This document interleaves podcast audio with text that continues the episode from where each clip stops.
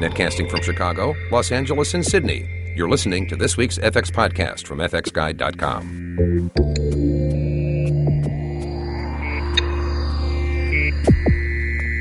This podcast is proudly brought to you by Colorfront. Colorfront's leading onset dailies and express daily systems deliver integrated production proven dailies tools with state of the art color and image science, leading camera raw support, and simultaneous faster than real time deliveries in all common file formats. Visit colorfront.com.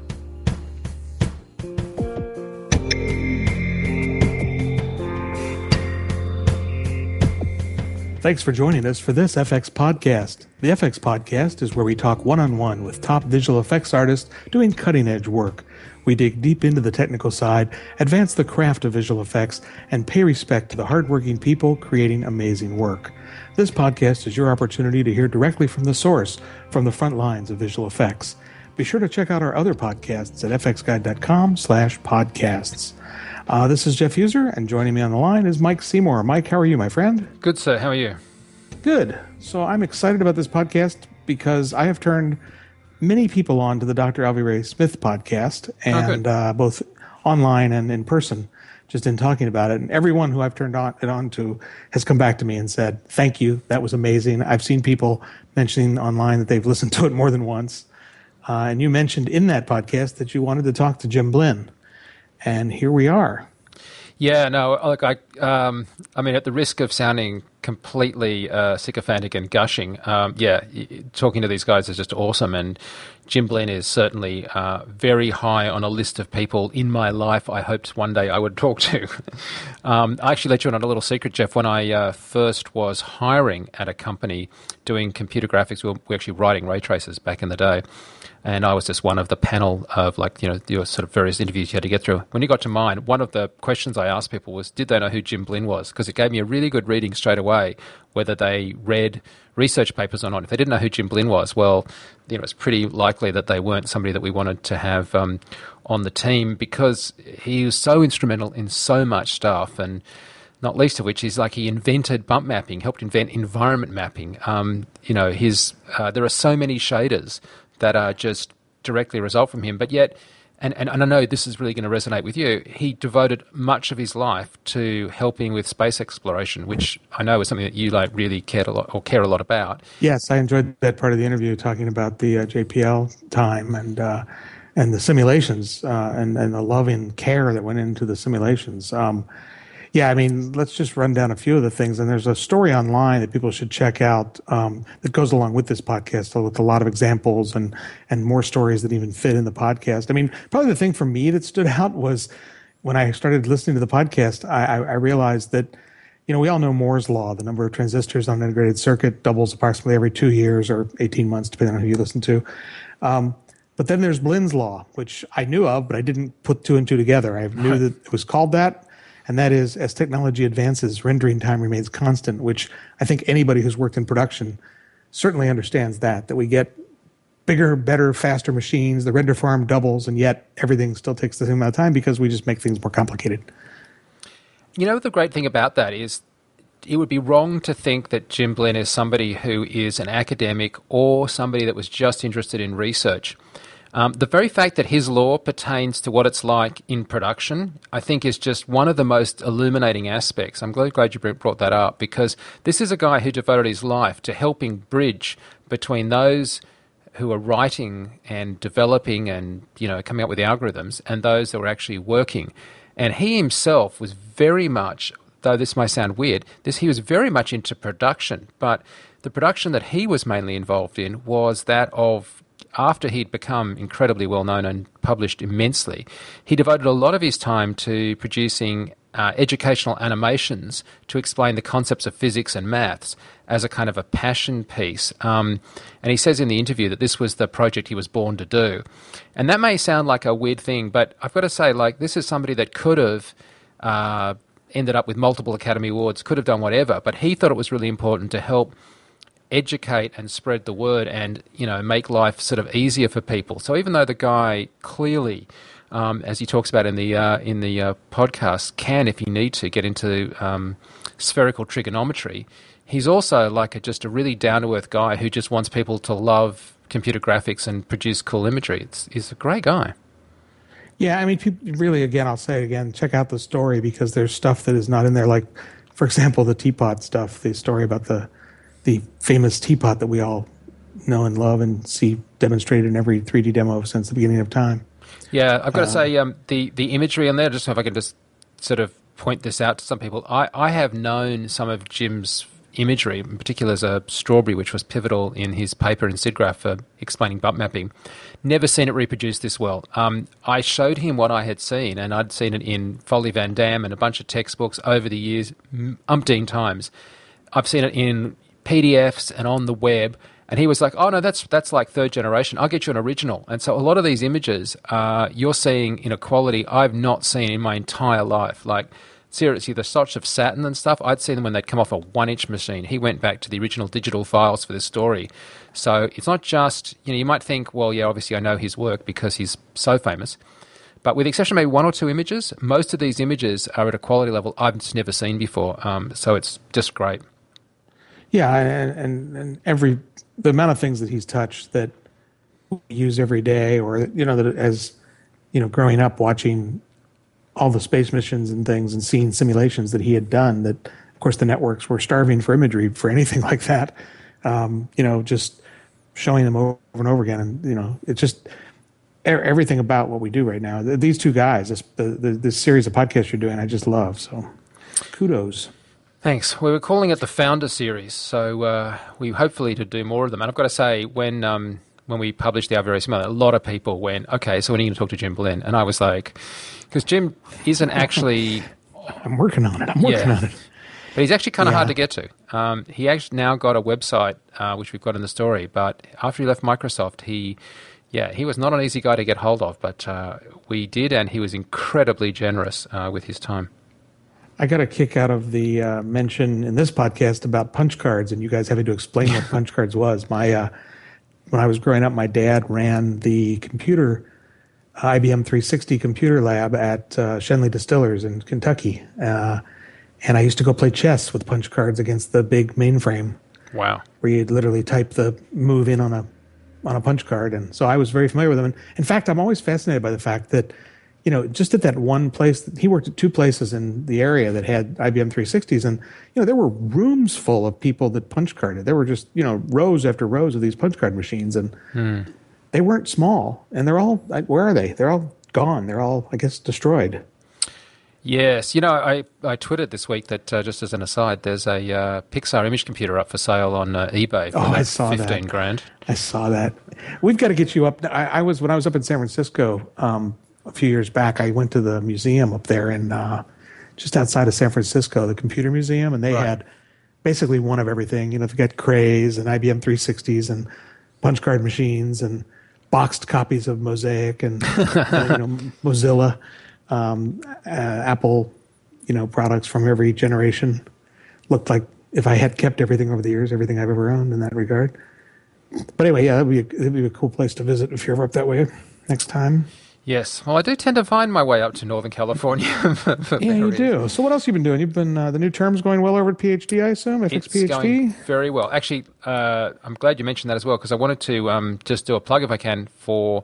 If you are a member of FX PhD, and I know a lot of people that listen to this podcast are, if you tell a friend about PhD and uh, they're not a member of uh, PhD, uh, if you get them to sign up, um, they can actually put your username in at the time that they join there has to be the time they join.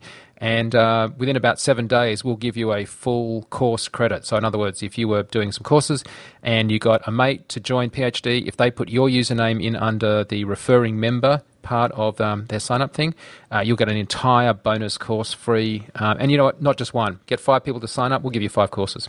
So that's if you're a member and you get somebody else to join. That's yeah. the way that works. Yeah. So, um, and if you're about to join, and you have a friend who's a member, then feel free to put their name on. I'm not going to get uh, get get medieval on you uh, as to who did what, but uh, I, I, obviously we do it as a way of encouraging you to um, suggest PhD to other people. But you have to do it at the time that you join up, because otherwise, honestly, we get people emailing us. Go, oh, somebody joined up two years ago that uh, said that they were going to put my name down and they forgot, and can we get a free? It's like, sorry, I, I can't really do that. right, right, um, right.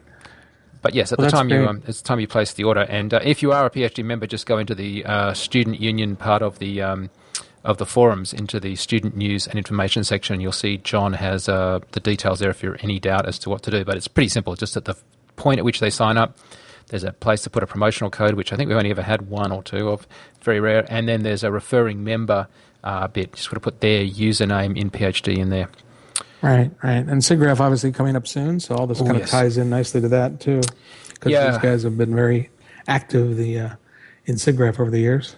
Yeah, Jim Blinn has been um, a legend uh, in SIGGRAPH, and I think he's been to every one of them. I actually worked it out the other day. SIGGRAPH this year is our 38th SIGGRAPH. I did the maths because the first one was in 74 in Boulder, Colorado. So in 2014, it'll be the 40th anniversary. So this is our 38th SIGGRAPH. And um, Jim Blinn uh, was going from 74. I think he got his uh, in bachelor in like 70, and uh, 78 he got his PhD um, at the University of Utah, but he was doing computer graphics back at University of Michigan. Um, so yeah, because in '76 he published uh, reflectance mapping or environment mapping, and then he worked out, hey, wouldn't it be a good idea if we had things as faceted um, objects uh, in terms of modeling in '77, and then published Bump Map in '78, and he was doing the flybys in '79 and then was went up to Lucasfilm briefly, and then came back, as, as you'll hear in the story, uh, because uh, JPL basically said, "Whatever it takes to keep you here, uh, we'll do it." And of course, his demands weren't money; uh, it was uh, buy me a better computer and a better graphics card. So,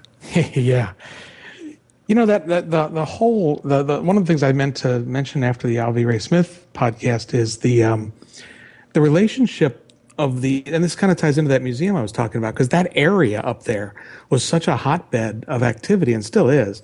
But Alvy Ray Smith mentioned Junaid Sheikh at Abac at um, Yep. Ampex at the time, who of course has got went on to do Abekas and Accom and you know a bunch of products there. And a lot of people in the business know him over the years. Um, the history of those, you know, the people working on these products and how intertwined they were, or how their paths kind of crossed in and out, is, is fascinating to me. oh yeah, because you know, let's not forget that uh, we're also talking about Jim Clark, who would go on to become SGI and Netscape. Um, and he was uh, University of Utah, I'm pretty sure. And, and Ah, uh, yes. I mean, the, the uh, actually he was at Evans and Sutherland now, and uh, and Evans and Sutherland was also um, home to John Warnock, who went on to become Adobe, and uh, and a bunch of those guys also were at um, Xerox PARC, which of course led into a lot of stuff happened at Apple. There's just tons Yep. of stuff all interrelated there. Though I, I maybe as an American you can answer this: Why Utah? Why was the University of Utah the center of the universe? I've not actually had anyone adequately explain that to me. I don't know. I would almost have to guess at that time there must have been some. eh, would it be military? I mean, I'm just guessing. I mean, I know nothing against Utah, Utah. I think Utah's probably a really, really great place, and I certainly don't, you know, for a second want to sound like it shouldn't be at Utah. It's just that it seems to me that Utah is um, awesome, just not, you know, New York or LA or San Francisco or just any one of a countless number of sort of, you know, I'm sure Yeah. it's terrific. I think it's a really great, great place. But I just always would have thought, you know, because today you'd be thinking, you know, I guess you could argue the same thing about Microsoft up in Seattle or, um, you know, Yeah, or that- three, you know, or 3M and Xerox being in Minnesota. yeah. But um, yeah, the University of Utah, center of the friggin' universe when it came to the history of our industry. Yeah. Uh, maybe I'll get there one day. Apparently, uh, it's uh, it's a gorgeous place. Anyway, we should get into the interview. All right, so Mike, why don't we just jump into the interview here? Uh, you obviously talked with Dr. James Blinn. Thank you so much for joining us because it's a it's a great honour to have you uh, to talk to. I was going to see if I could jump way back uh, to the University of Utah, where you got your PhD in '78, and of course that must have been where you met Ivan Sutherland. I was wondering.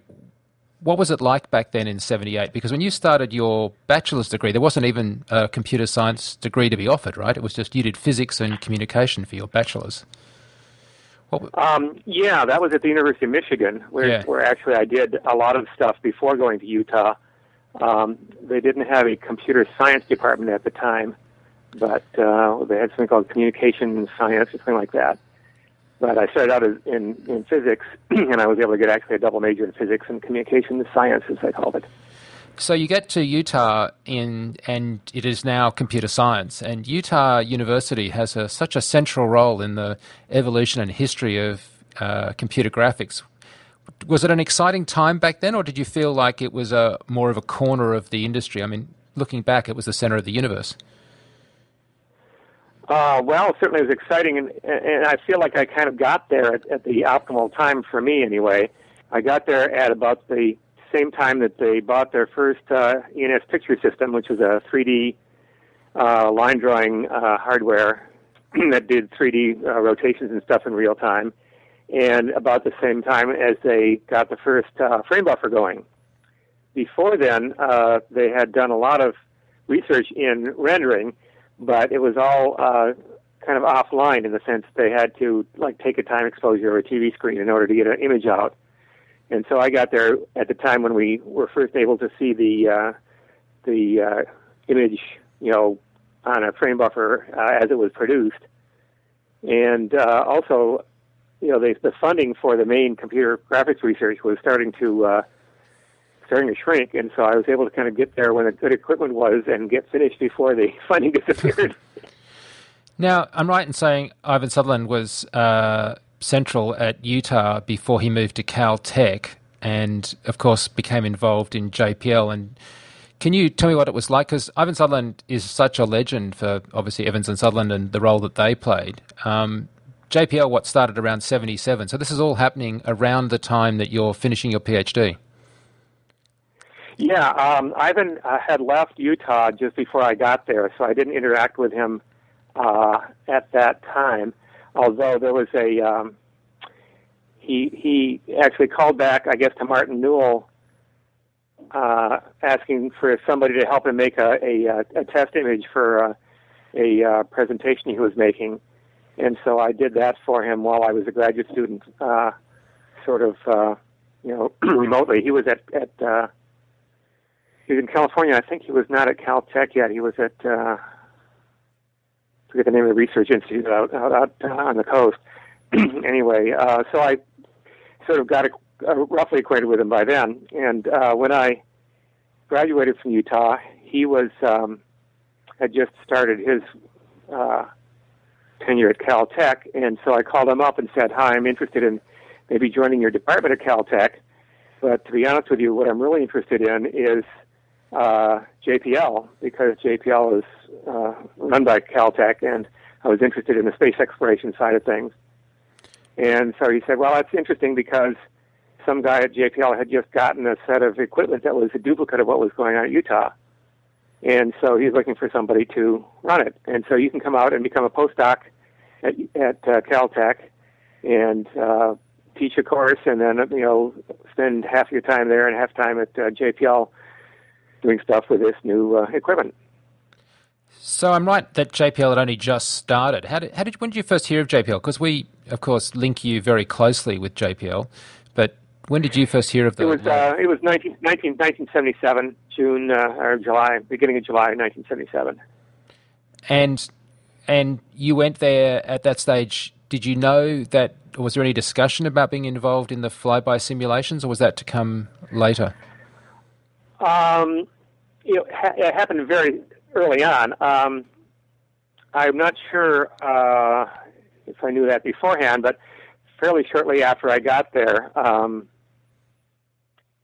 I got hooked up with uh, um, a guy named Charlie Kohlhase, who was the uh, project uh, manager of the Voyager project, and he had actually made a computer animated movie of the Voyager flyby couple years earlier when they were demonstrating the uh, the mission.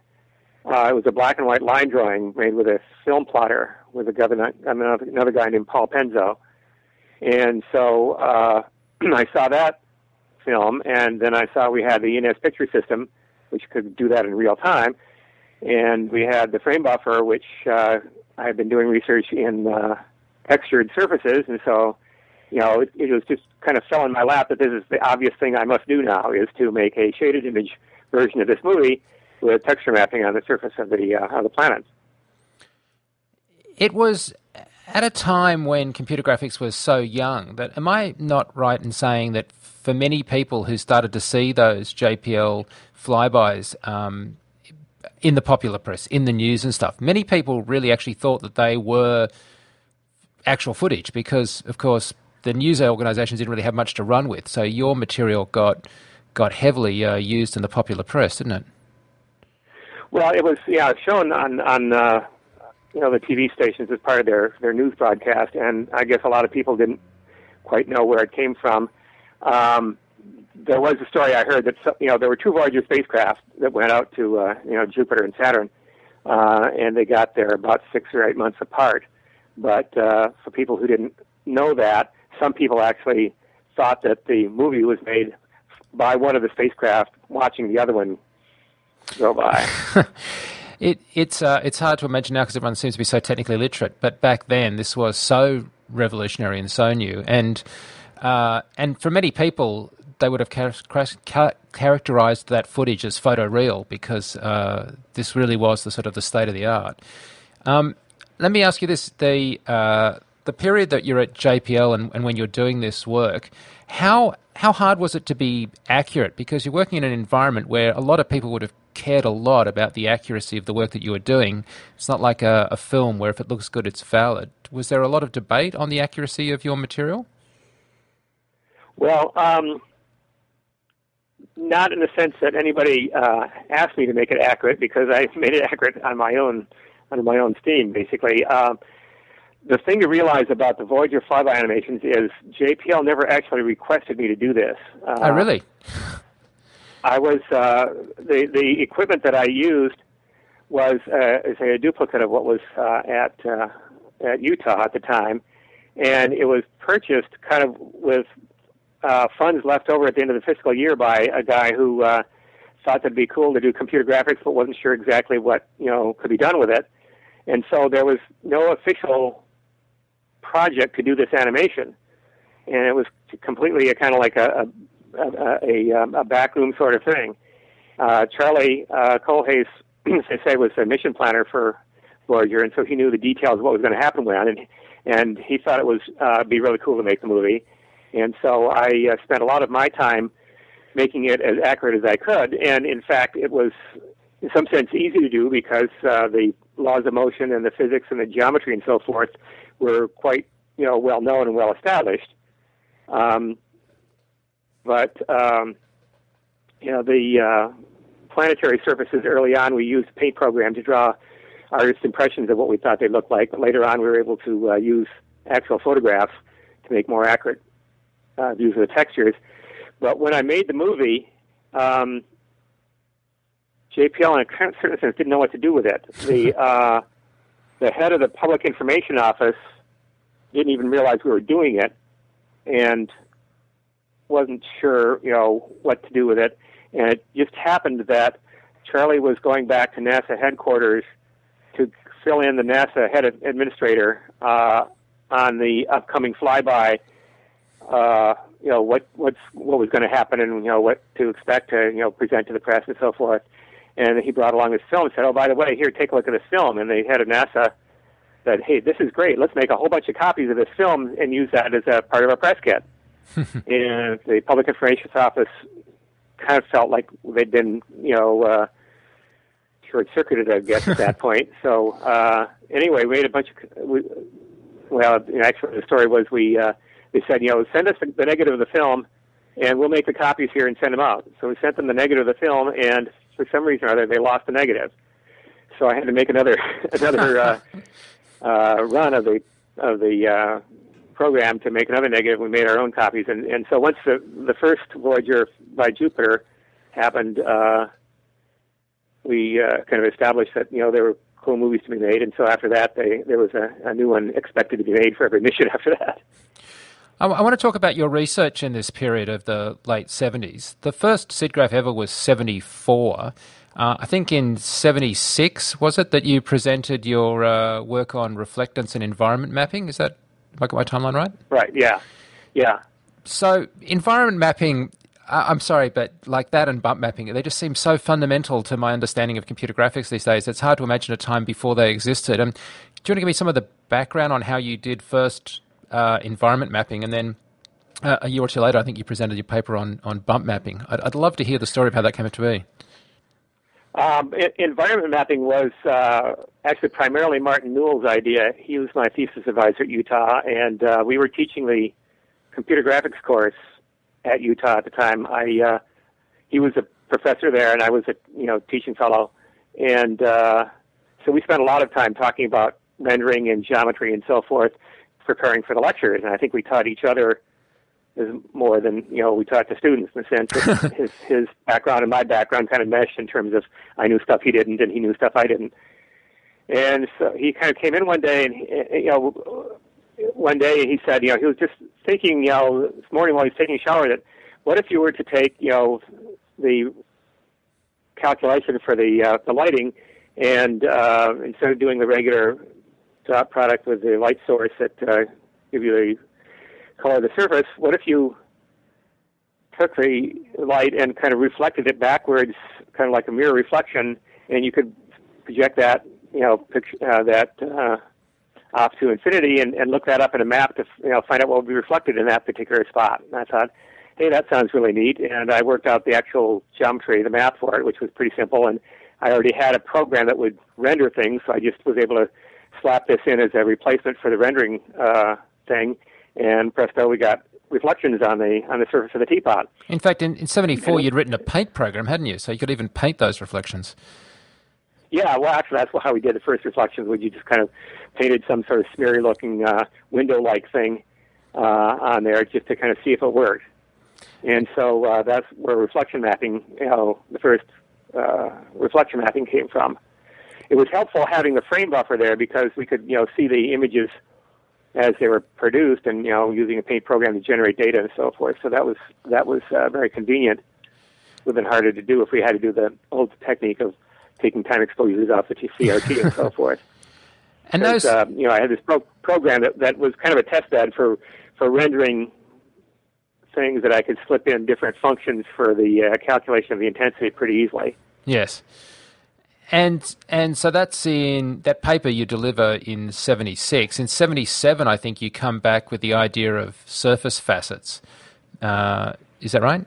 Bump mapping? Are you talking bump mapping? Uh, well, even before that, uh, well, I think it was bump mapping. Oh, there was a, yeah, there was the uh, yeah. I well, I uh, spent a lot of time uh, poking around in the uh, the engineering library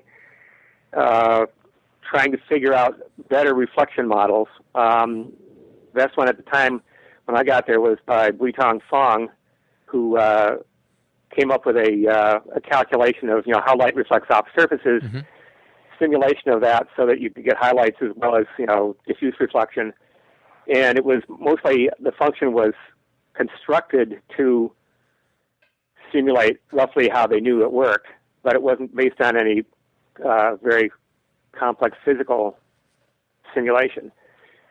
And so I poked around in the engineering library and I stumbled across some uh, something called the Journal of the Illuminating Engineering Society. and in 1920, 1920, they had an article where somebody had actually measured, you know, how much light is reflected off of a surface in all the different directions given light hitting it from the surface, and with these kind of circular diagrams with a lump sticking out, which was the uh, the uh, the specular reflection portion. This has to be the original BRDF then.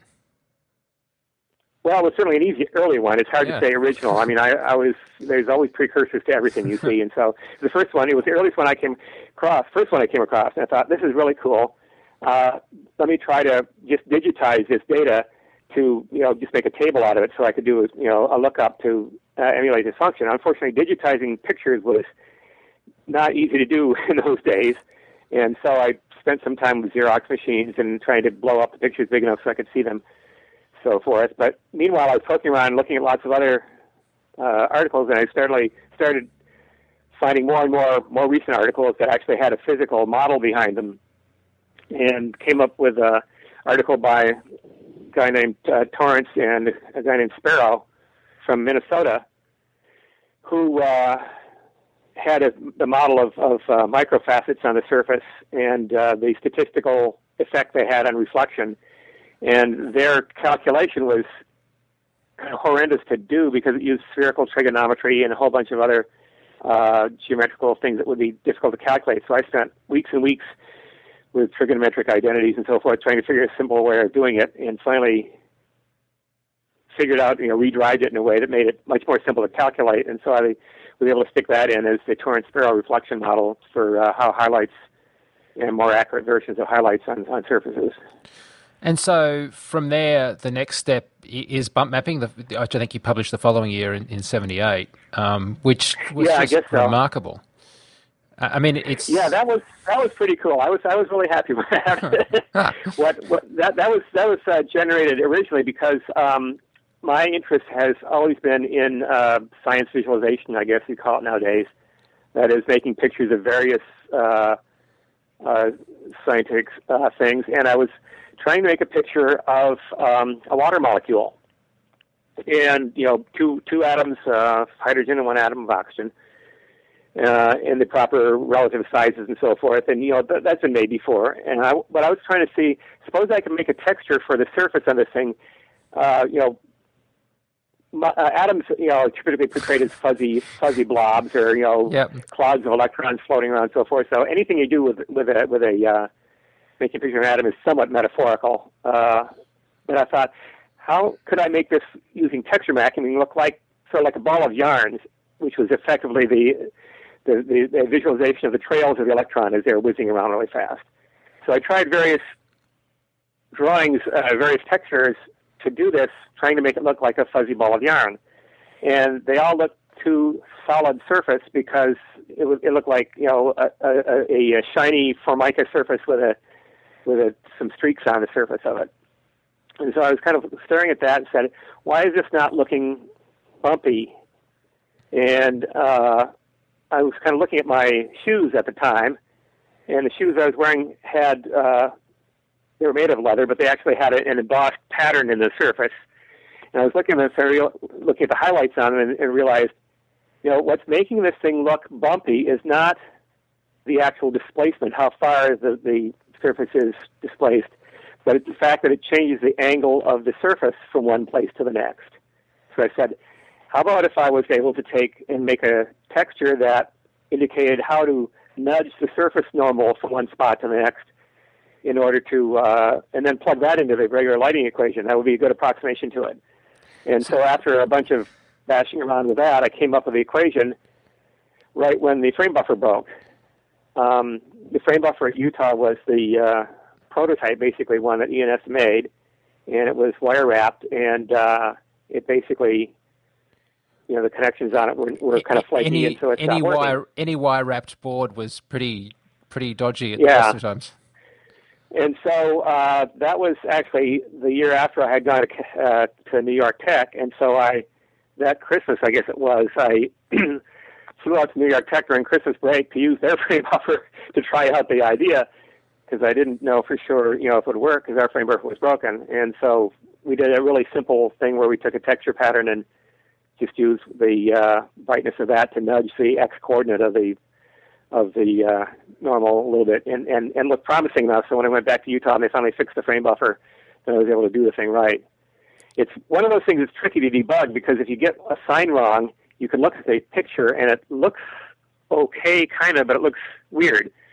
And so I was able to use the programmability of the frame buffer to uh, do a quickie animation the frame buffer was microprogrammed so that it would either scan out 512 by 512 pixels is the highest resolution, or you can program it to uh, scan out a 64 by 64 subsquare. And so you had 16 of those things, and you could have it cycle between which of those 16 it was going to show from one frame to the next. So I was able to make a little 16 frame movie of a sphere texture map rotating. And that's the trick to make sure that the thing is actually working right. And of course, the first time I had a sign wrong, and so you look at the thing rotating, it just didn't look like a real thing somehow. It was just kind of weird optical illusion. So once I fixed the sign and got the thing rotating, then I had this bumpy rotating sphere uh, before me, and and you know I was really actually literally dancing around in the room when I saw how cool it was. and so this is just at the beginning of 32-bit frame buffers, or what we think of as a full color frame buffer. Oh hell days. no! This is a, this is a, this is an 8-bit frame oh, buffer. it's still an 8-bit frame buffer. Because yeah. NYIT did have a, a full uh, color frame buffer, but they obviously started with 8-bit. Um, not at that time. I think it was the next year they got it, but that Okay. was them. That wasn't me. So, so, so you're literally sitting around looking at what a pair of black or brown shoes, and this is the basis Yeah. of bump mapping. yeah, right. You still got the shoes? I'm not. No, I don't. I, think uh, I might have left them behind at Utah. Somebody said that they found a pair of my shoes at Utah uh, when I left because uh, I don't know if you've lived in where there's a lot of snow, but what typically happens is uh, you have a pair of shoes at home and a pair of shoes at work, and you have a pair of boots that you wear from one to the next place. And you get to the place and you take off boots, put on whatever shoes you've got at that location. And so uh, those pair of shoes kind of stayed at my office actually by accident when I finally left Utah. Now, 79 is the flybys that we were talking about earlier, but did you also get involved with Xerox PARC at all around this time, or not? Not really. Um, my contact with Xerox PARC was uh, a little sporadic. um, I uh, we were kind of starting my career talking about Utah, which in fact was not nearly the beginning of my career in computer graphics. I was doing computer graphics at the University of Michigan for about six or seven years beforehand. When I was just the last year or so, I was at uh, Michigan. Um, I went out to visit a friend at uh, in California who was working someplace else, but it was near Xerox PARC, and I kind of called up Willie Newman at Xerox PARC to see if I could come and give a tour, and um, he wasn't available basically, and so I was kind of at, at the front door of Xerox PARC, but nobody was there who knew who I was because I wasn't, you know, well known at all at the time. So I just kind of saw the building, and then I went back to Michigan and did some more stuff. Um, when I was at, at Utah, um, Martin Newell, my thesis advisor, uh, had been a professor there for about two years, but he decided he was going to leave and go to Xerox PARC to uh, uh, you know, be a researcher there. And so I had to finish up my thesis really quick before he left. So he went out to Xerox PARC, so I had contact with him, and he and I had uh, talked about writing a textbook. And so I came out and visited him a couple times there and used the Altos to as a where we tried writing a draft of the textbook, but we really didn't get very far into it. So I was there kind of as a visitor briefly. Um, and um, when I left, phys- finished at, at uh, Utah, I uh,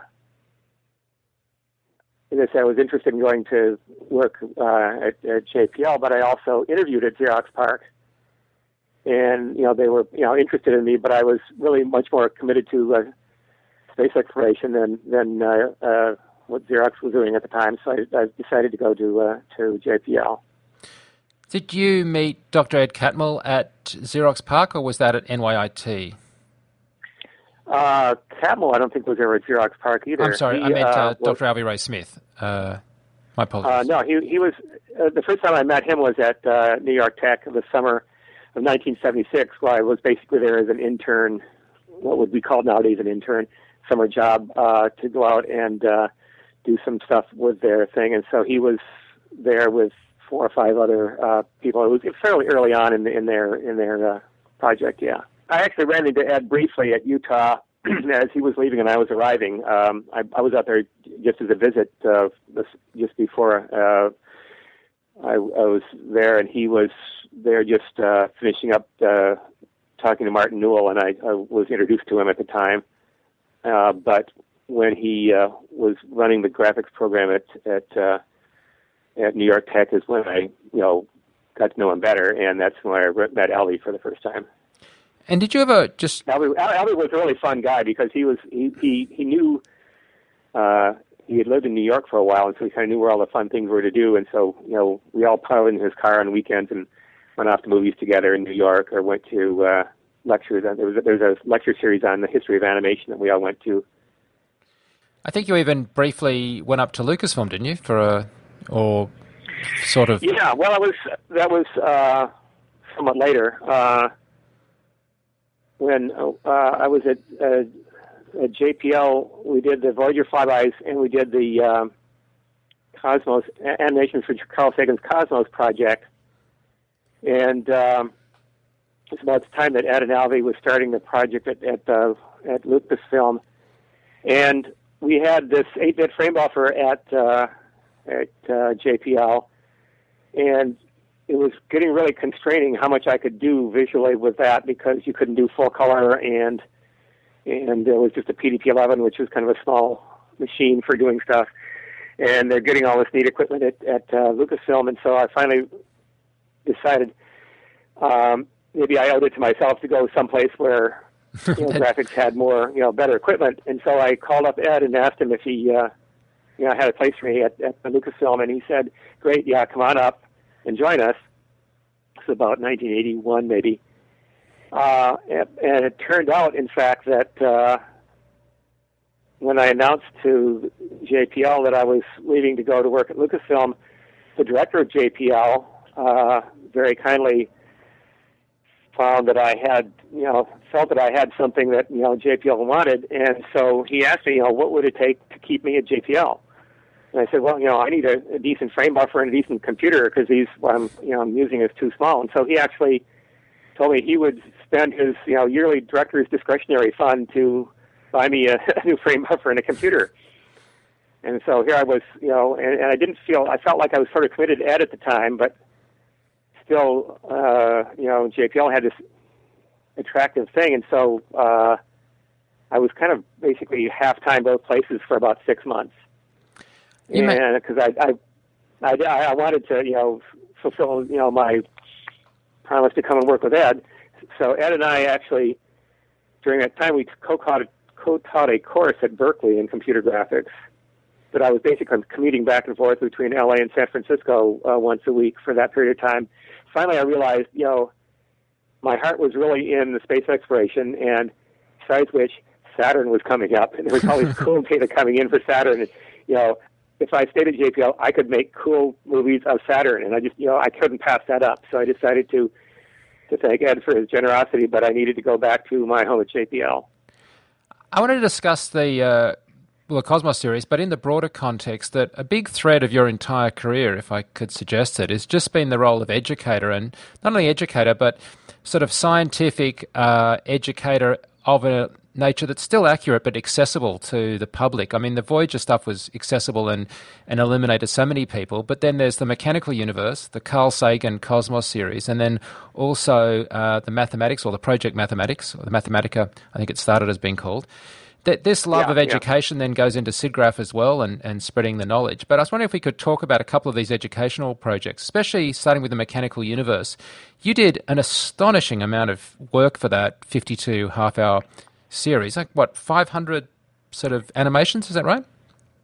Yeah, there was almost eight hours total running time on this thing. It was it was like the pinnacle of my career in that sense. It was and it was this, it was a project that I was born to do, and I, I've been thinking about that since then. And it's been amazing how that came about because um, I'm in fact in the process of writing some autobiographical uh, descriptions of you know my uh, adventures along the way to get there. But uh, when I was very young, there were a couple of uh, films that I saw that inspired me. One of them was called uh, Man in Space. It was a Disney film about uh, space exploration, and I was a big fan of Disney animation at the time, and also a big fan of space exploration. But what struck me about it was how cool it was that they could use animation to teach people how the human body reacts to space and what it would take to make space travel possible. So this is kind of like in the back of my mind from very early on.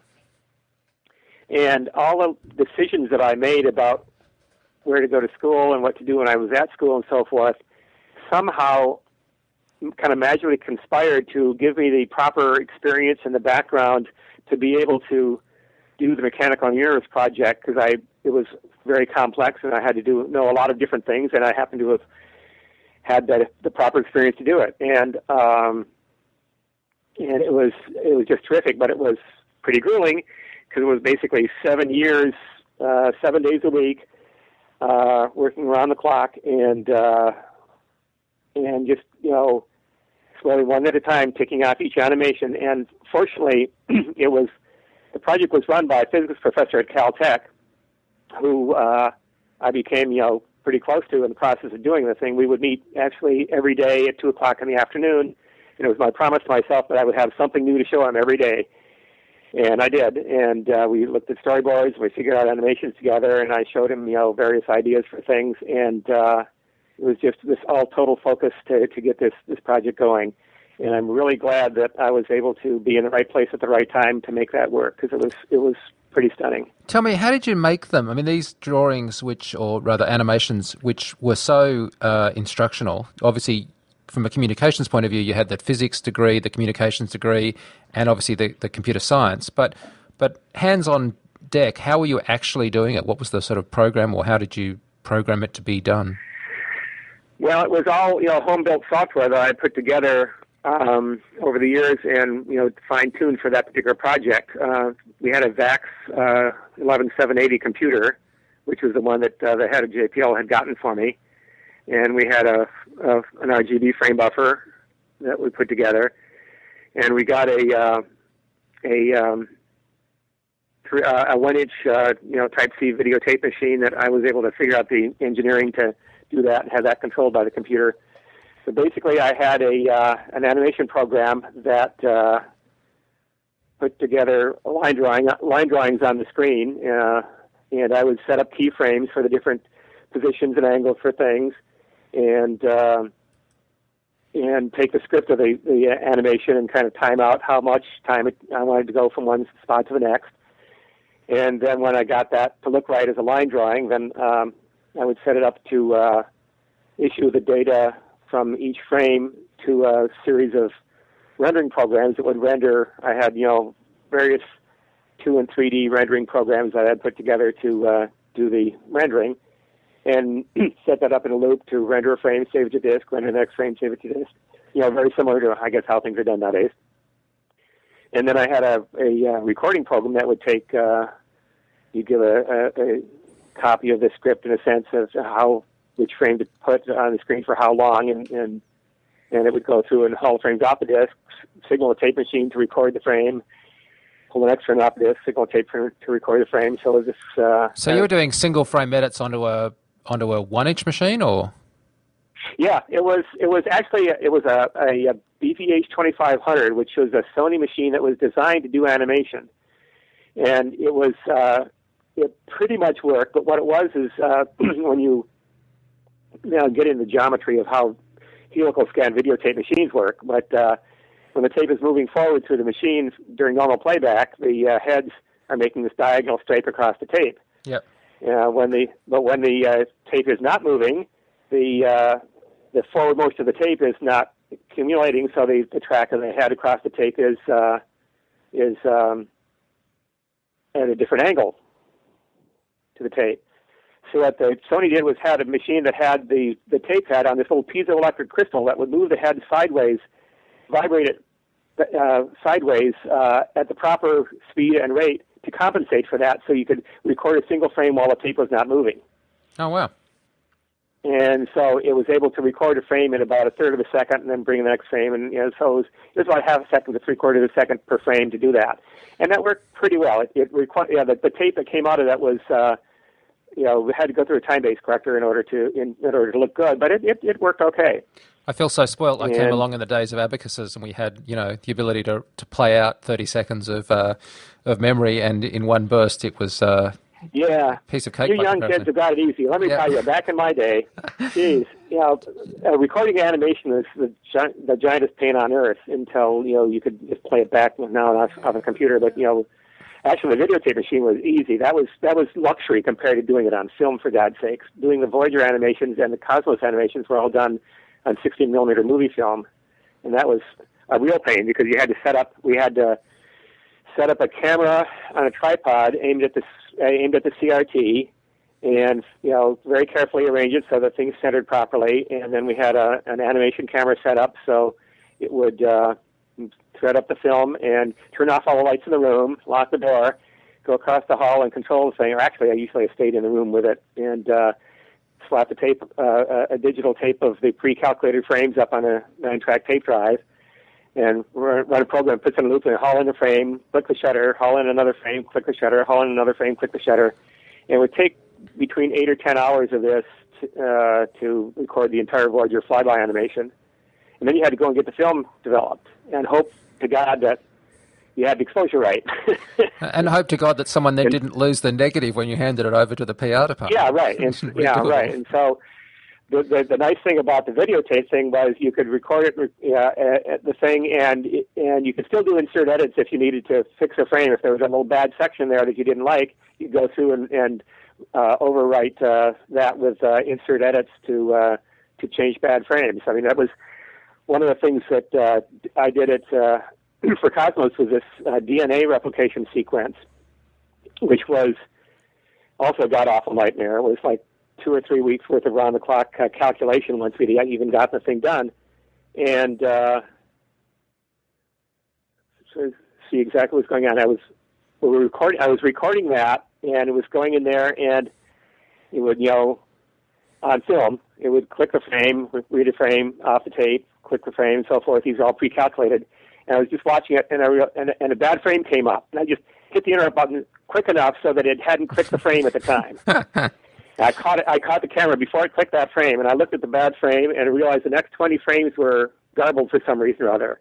So I had to go back to the code while the camera was still sitting there, figure out what I had done wrong, fix the fix the bug in the software, recalculate those 20 or 30 frames, which took an hour or two, uh, kind of put those back in there, and and essentially, you know, uh, digitally switch over to the new frames and clicked off those 20 frames on the camera and then switch back to the, the, the tape to, to do the old one. And that was, you know, hair raising experience. How closely were you actually working with Carl Sagan himself on the Cosmos series?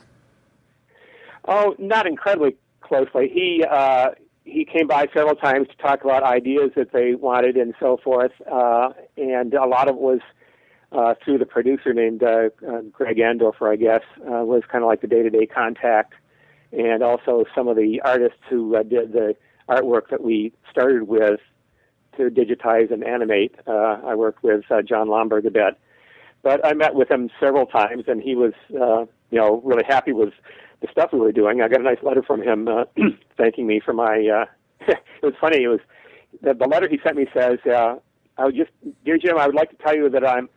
I, I when I first read it, I, I thought he said, I've lost admiration for your for your work. And I thought, what? and I read it again and said, said, I am lost in your admiration for your work. So I just read it wrong the first time.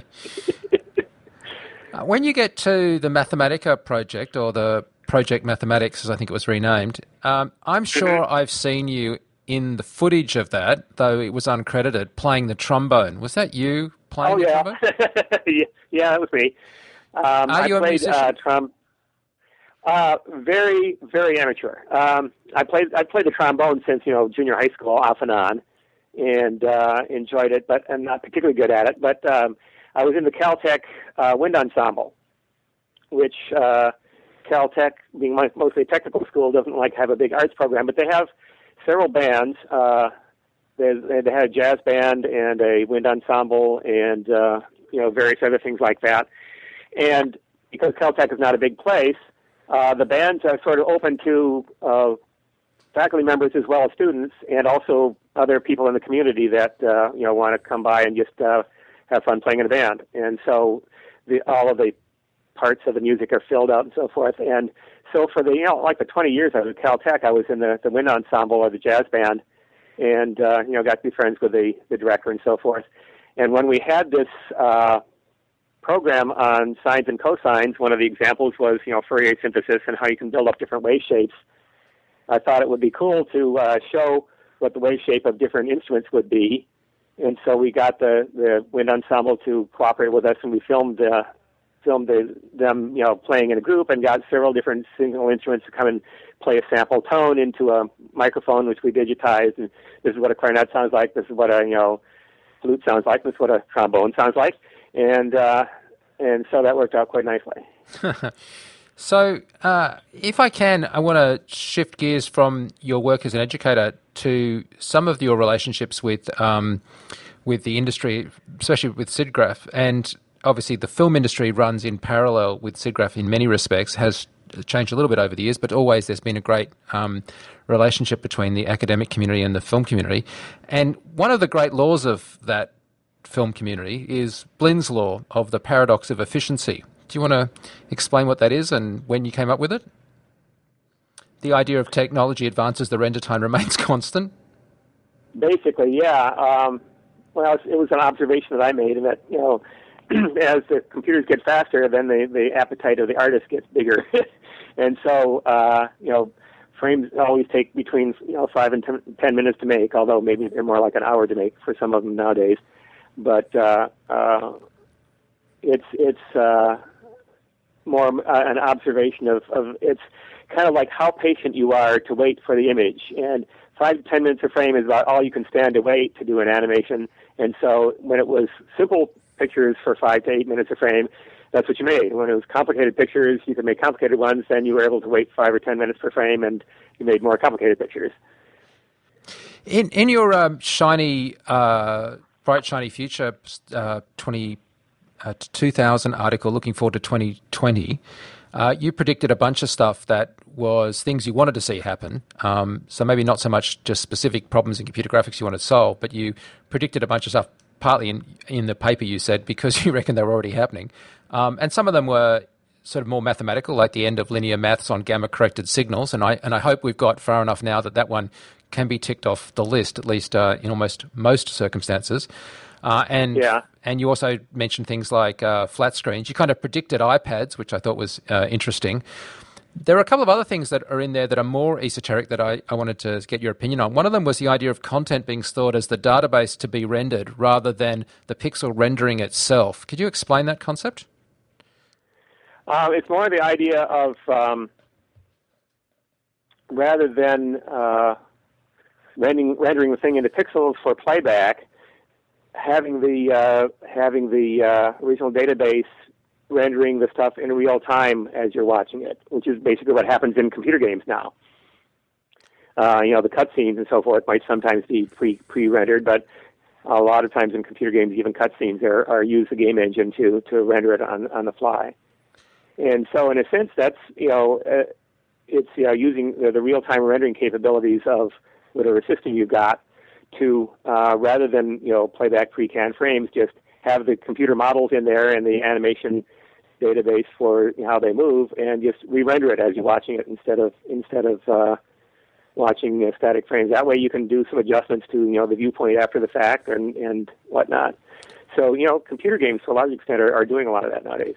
Well, now we're 12 years into that cycle between your 2000 and 2012, and one of the other things that you mentioned is the you you sort of hate the use, or you said then you hated the use of special purpose graphics hardware. You wanted everything to be on the CPU, but that idea of the gaming engine is pretty much living and breathing because of GPU. Do you still have a an opinion that you want to see things move away from a graphics processor to a general purpose CPU?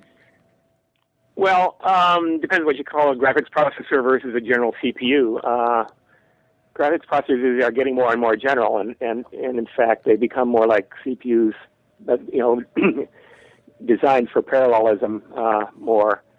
The, the, the graphics processors at the time I was writing were just a bitch to, to program, and they did just just one thing. And sometimes when you're experimenting with new ways of rendering things or new ways of doing lighting and so forth, uh, you would like to have a little more freedom to play around with the mathematics and try stuff out, and going beyond what the graphics processor had burned into the silicon. But since that time, you know, the whole idea of of um, of uh, programmable, you know, graphics uh, uh, pipelines. Um, uh, shader shader programming is the term I'm you know, looking for. Um, that was not very current at the time, as I believe, and now shader programming is uh, you know a big step in that direction. Is you know basically you can write shaders to uh, uh, do whatever arithmetic you want and uh, get much more flexibility and, and much more easy to program than, than you could at the time. In that article, you also predicted what would become Google's massive book project in terms of digitizing, you know, the world's media and having it in digital form. But I guess the essence of that whole that article was just how optimistic you were about the future. This idea that of a bright, shiny future, and and the question that you asked in that paper is why does the future always have to be rusty? Um, yeah. Do you still optimistic looking forward? I, I hope so. Hard to say. Um, well. Um I think the future is going to be a lot better than what most movies portray it as being. the whole uh, genre of science fiction and, and uh, futuristic programs uh, movies tends to all be dystopian, which is pretty depressing.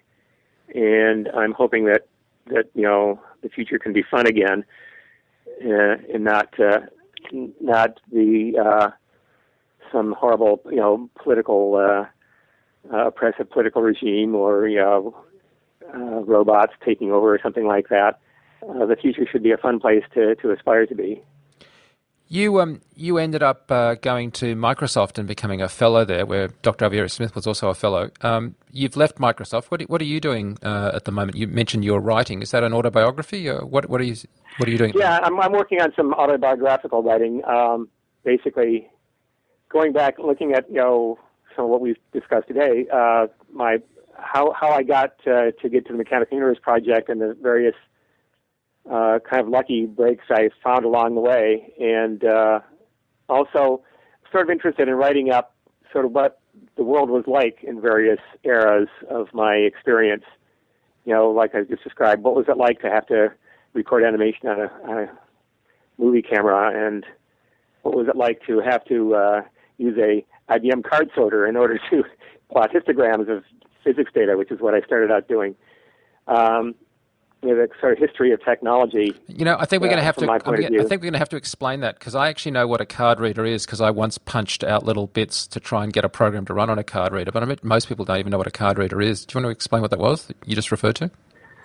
Well, back in the old days, um, the the main way of uh, of uh, feeding input to computers was on punch cards, which were uh, about three by six inch uh, rectangles of cardboard and you punched holes in them with a uh, particular machine. Different patterns of holes would uh, stand for different letters and numbers. There typically it was like 80 columns across and uh, 12 rows of uh, of uh, holes, and uh, you would uh, punch out your program, for example, on the cards, one one line per card, and the stack of cards that each card with a separate line in the program that you would feed into the, uh, the computer in the card reader, and it would read it in and execute the program. Uh, but in addition to using punch cards for uh, computer input, they were originally designed to do the United States Census in I think 1900, and uh, there are a whole bunch of machines that would just do various simple uh, operations on the cards without using a computer for example, you could have a card sorter, which is what we had in physics department at, at Michigan when I was there. That you would uh, set a little dial saying which column that you wanted to sort on, and it would uh, it had ten little slots, and you would feed the cards in one end, and it would read the thing in, and depending on which number was punched in that column, it would put it in that particular slot. So all the cards that had a one punched in it would go in slot number one a card that had a two punch in would go in slot number two, and so forth. And you could sort your cards in numerical order uh, this way uh, using this mechanical device. It wasn't really a computer at all. It's funny, you know, because in a way, that idea of how you encode the data, in this case, physically in cards, is something that you return to time and time again in the sense that you got heavily involved in discussions on mathematical notation. And and I, I want to segue into that if I can just to finish up because we mentioned uh, that you're possibly writing an autobiography or, or, autobiographical material, but you've published many books, though normally by collections of columns that you did from the uh, the original uh, uh, Jim Blinn's Corner. Um, right. Yeah. And, and as I say, one of the ones that I really loved was a piece you published about notation. I think it was in the third book uh, where you basically just discuss the nature of of uh, how we have scientific or mathematical notation. Um, do you want to talk about that a little bit? Yeah, that's kind of become my obsession too uh, these days. Um, I've always had a tough time understanding mathematics from mathematicians, and because uh, I just kind of think of it different in a different way than than um, mathematicians do, I guess. Um, and one of the, the, the main things that computer graphics does is you know model shapes with mathematical equations, and uh, you know all this you know bicubic patch modeling and so forth that like the teapot was made out of, and uh, I became more and more interested in in how mathematicians have have studied the relationship between an, an algebraic equation and the geometric shape it represents. over over the years, and a lot of this was done by about hundred years ago. But if you read the mathematics papers, it's really hard to understand what the heck they're talking about, at least to me. And so I've been uh, playing around with a, a, mathematical notation technique that uh, makes a lot of this, I think, a lot easier to understand, and kind of re re uh, uh, translating a lot of these old papers into this you know, notational technique to see if I can make it a lot easier to figure out how you see the relationship between what equation you've got and the shape that it represents. Yeah, one of the things I'm hoping to do in the bio, uh, in the biographical writing is talk more about University of Michigan too, because uh, a lot of good stuff was done there, and it hasn't been publicized very much. A lot of times you read computer history, and it's like, oh, Stanford did this, MIT did that, Utah did so and so, and and and so forth. But uh, I was at University of Michigan for uh, almost eight years, four years as an undergraduate, two years as a graduate student, and two years afterwards as a as a uh, just an employee in the computing center. And a lot of cool stuff was done there, and it, that also was a good you know hotbed of of, of getting uh, my skill level to the proper point. That when I went to Utah, I could walk in and finish a PhD in two and a half years with a bunch of new stuff in it because I already knew the background. I must admit, I, I was ignorant of University of Michigan as being a significant computer graphics contributor, and I try to research these interviews as thoroughly as I can. So, I guess yeah, that's, that's why, why biographical writing is is uh, interesting to me. Uh, University of Michigan, uh, uh, Jim Foley was uh, a graduate student there who wrote the co-wrote the, the Foley and Van Dam textbook. Yep. And uh, and also uh, Bill Joy was uh, an undergraduate there when I was there. Went and started Sun, and uh, he in fact was a student in one of the courses that I taught. It's uh, yeah, I mean it's it is just really hard to uh, piece together some of this history. Yet it's so important that we kind of have an accurate. It's funny because we still have the luxury of being able to speak to most of the people, and so it's a great time to make sure we can get this right. Um, yeah, well, I mean, there there, are a lot of different uh, uh, things going on in different places, and some of them have gotten written up, and others haven't. And uh, I know there's probably a lot of other universities where cool stuff was done that you know, since I wasn't there, I don't know about it. But I'm going to try to write up the Michigan part of it that I uh, that I was experiencing at least. In the original teapot paper, I forgot to ask you this at the time, the one that uh, was uh, uh, published from the University of Utah that you co-authored. Um, who is the woman in the shot that you're texture mapping onto? God, if I know. Um, okay. that was originally uh, a picture that I got from a friend at, at Michigan. Uh, one of the other graduate students there was doing a uh, thesis on image processing or something like that. And he got that picture, I guess, from somebody at MIT as a sample image to do his uh, experiments with. And I got a copy of it with me that I brought with me to Utah as just a sample image to do things with. And so when I was looking for things to, what, can, what else can we plaster onto a teapot? I says, oh, here's a picture of this this, this uh, human face. Let's try that out. And there it is. And so I don't know who who it was originally.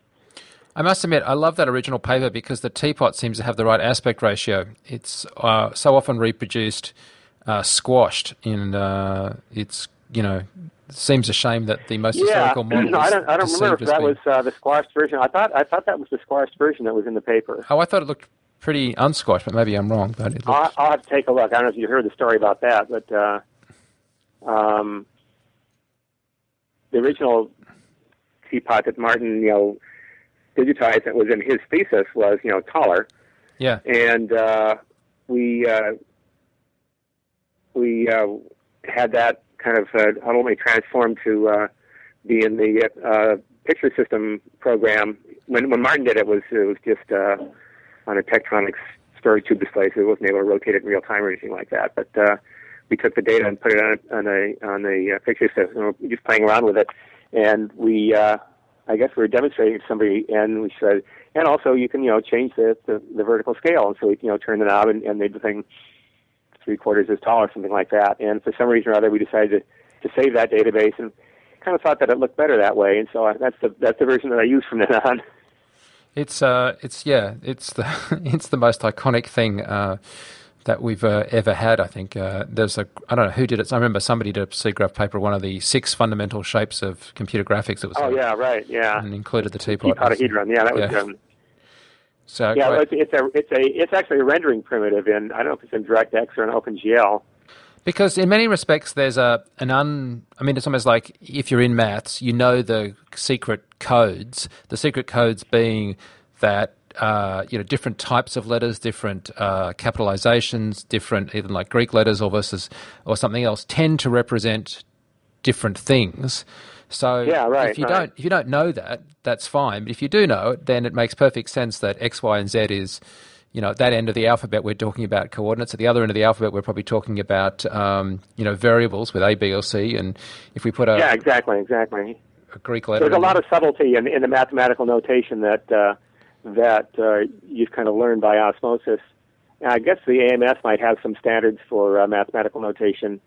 Uh, maybe Donald Knuth's TeX uh, TEX spell, spelling uh, program probably contributed to that as well, trying to to standardize uh, some of the mathemati- mathematical usage. It does seem to me that that's the bridge that we've yet to build in, say, an organization like SIGGRAPH, in that quite often I'll go to a paper or hear of a paper and the maths will be almost uh, a wall for me entering it. And I've got a degree in pure maths.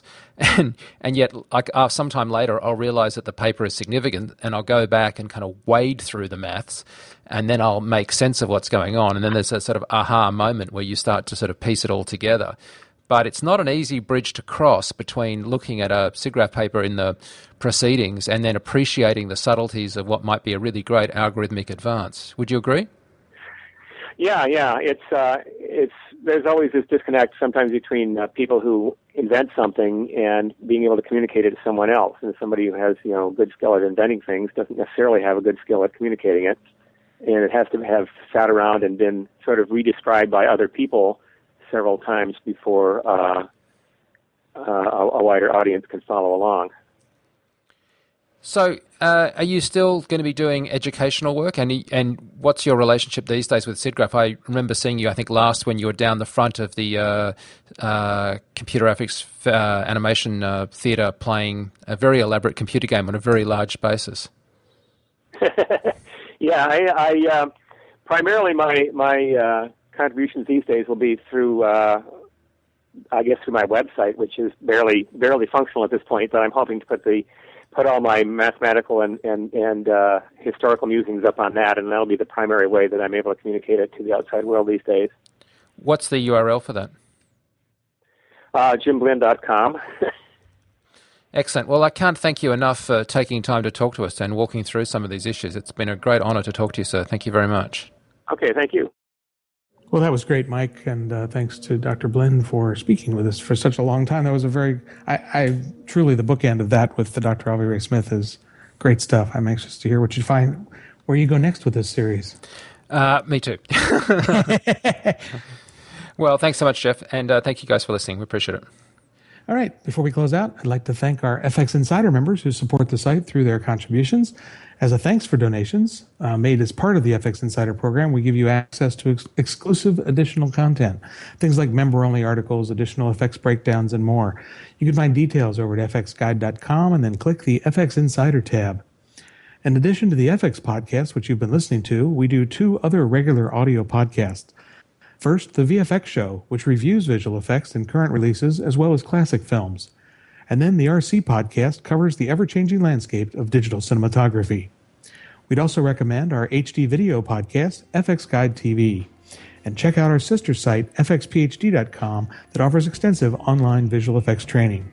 Well, that'll do it for this FX podcast. My partners, Mike Seymour and John Montgomery, we'll see you on the next FX podcast.